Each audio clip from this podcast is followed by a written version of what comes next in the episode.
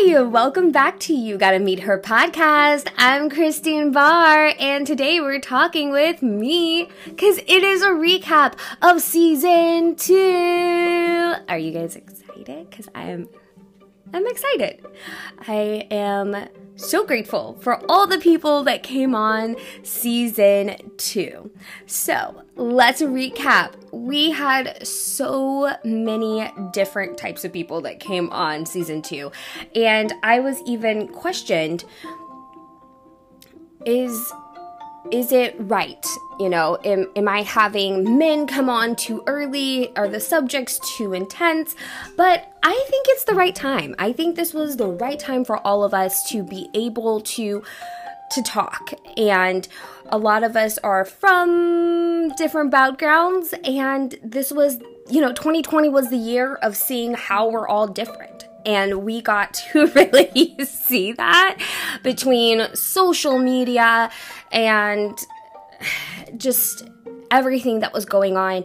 And this whole podcast is about finding common ground. So, how are you going to find common ground with someone that you have never been able to cross paths with?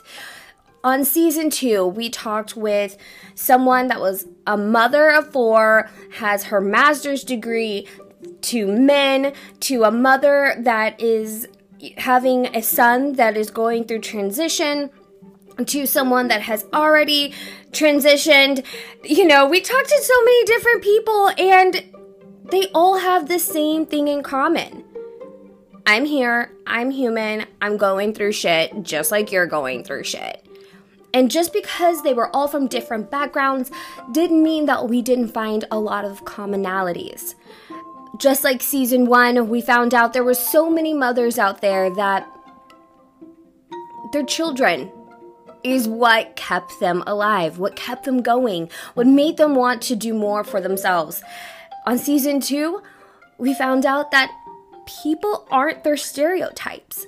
What you think a transgender person should sound like, look like, and act like, or a mother of four with her master's degree taking care of herself, also an ethnic woman. Not part of the normal stereotype.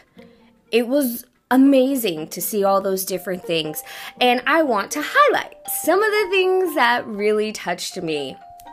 Number one, I think talking to the men was probably one of the biggest eye openers for me. I, wow, it was so intense that these men are one, willing to speak openly and freely about their lives and their past and where they come from.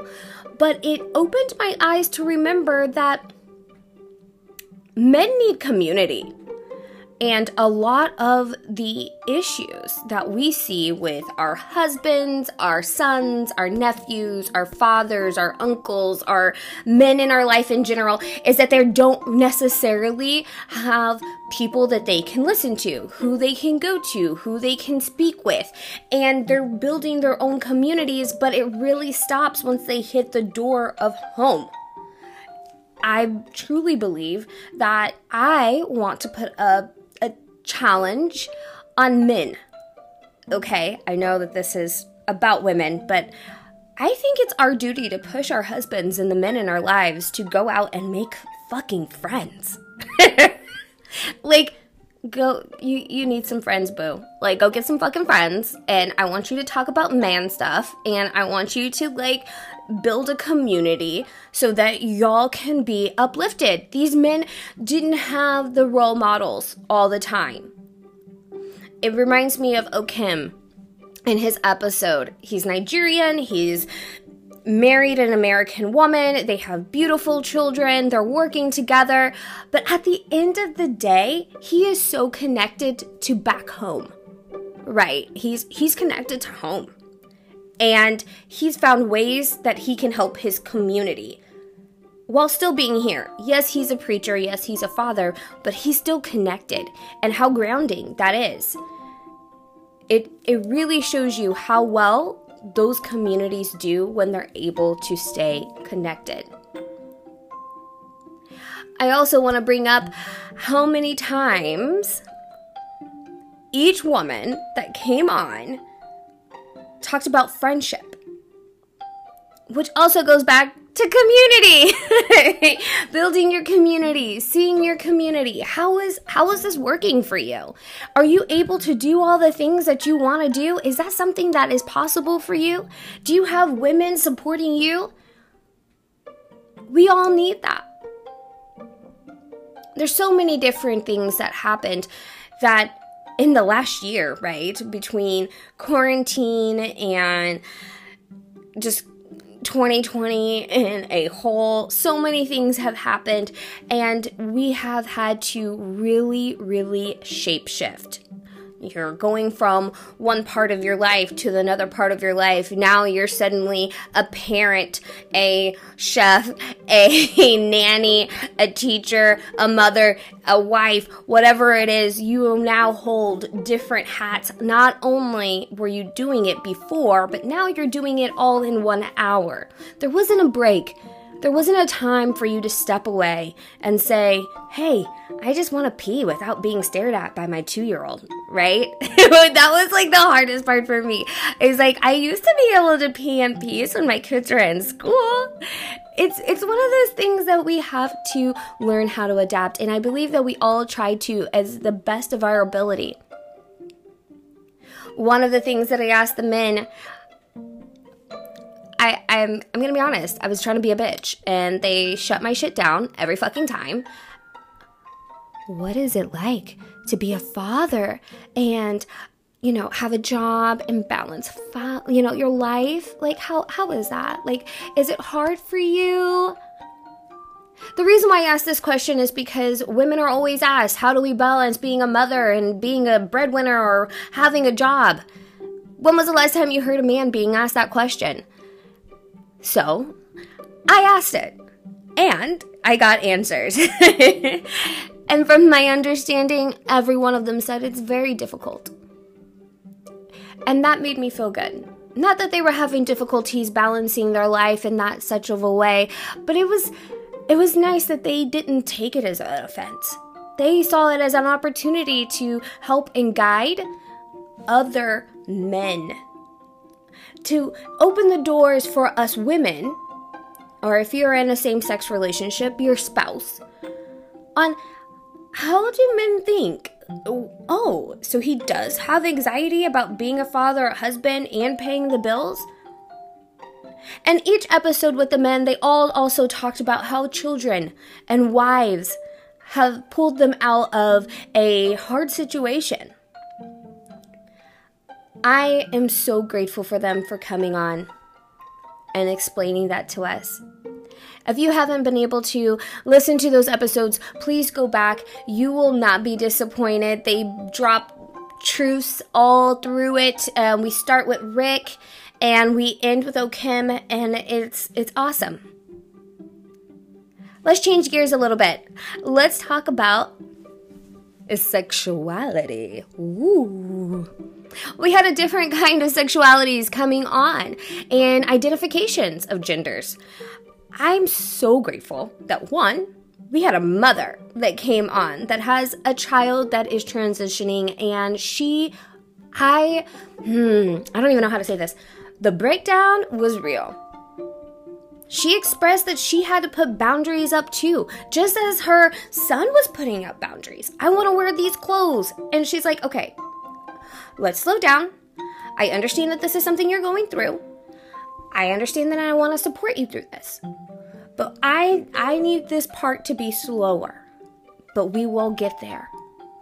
And the love that she showed through the whole episode for her son transitioning and I mean whew, we all think that we couldn't and she's definitely showing us that it can be done. Rhiannon was one of my teachers for esthetician school. And the growth in love that she showed while in school, I can only imagine how her son feels today with knowing how she treated us and we were only her students. I also want to talk about Connie. If you haven't heard Connie's episode, please go back. She's our Southern Belle with a country accent. and she talks about her transition and how her parents did see it, didn't see it, her father passing away. The whole episode wasn't about her being transgender or don't hate transgenders because you're da da da da or people telling her she's going to go to hell. It wasn't about that. It was still about her life, and transitioning was just a slither of that. Transition might be hard for all of us to do, right? We we transition ourselves. It might not be as extreme as gender, it might not be as extreme as sexuality.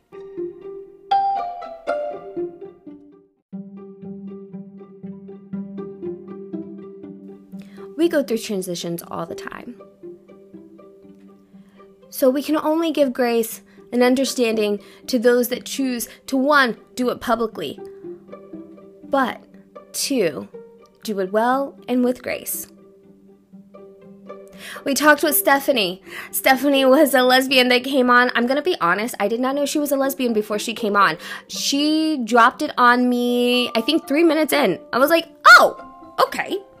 So then now I got all these lesbian questions I want to ask. Now I know I got some good questions for you now, girl. I enjoyed Stephanie. She had me cracking up through the whole thing, and she was so sweet. But the biggest part of her podcast for me that I took away had nothing to do with her and her sexuality, had everything to do with her heart and how she was giving. She was loving. She was understanding common ground throughout. She ends up adopting a little boy. She's a foster mother. She tells us about the stories of having children come in and out of her house and how she had to deal with that. Attitudes, different personalities, and she slays it every time. Her question was If you were given a million dollars, what are the top three things that you would do? All three answers was never about her. It was about somebody else and her understanding of where she needs to be in someone else's life. She's kind and she's gracious. And most of all, she was open to speak with us and help us find common ground with her. Throughout all the episodes, like I said, we find understanding and common ground and people that want to put ourselves out there we saw all different kinds of ethnic backgrounds, like Alex. I never knew anybody Lebanese, but I've known Alex for like 15 years. Had no idea that he was Lebanese. But it's it's great that he was able to say the difference between his wife being Lebanese and him being Lebanese.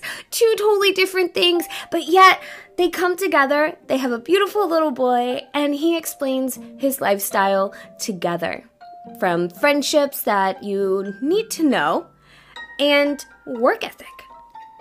He's a manager at a country club and he does amazing, but he was able to use his background along with his knowledge of people to do his job better. I can only imagine how some of these people have touched you, and I hope they have touched you as much as they have touched me and brought away at least one little nugget from each. There was more than just what I'm speaking about today, but these are my highlights for you. Please, please, please stop hating and just try to do a little bit more of understanding. When you find common ground with someone and you can just see everything, everything about them, instead of that one thing that you feel like sets you apart, trust me, you will walk away a better person.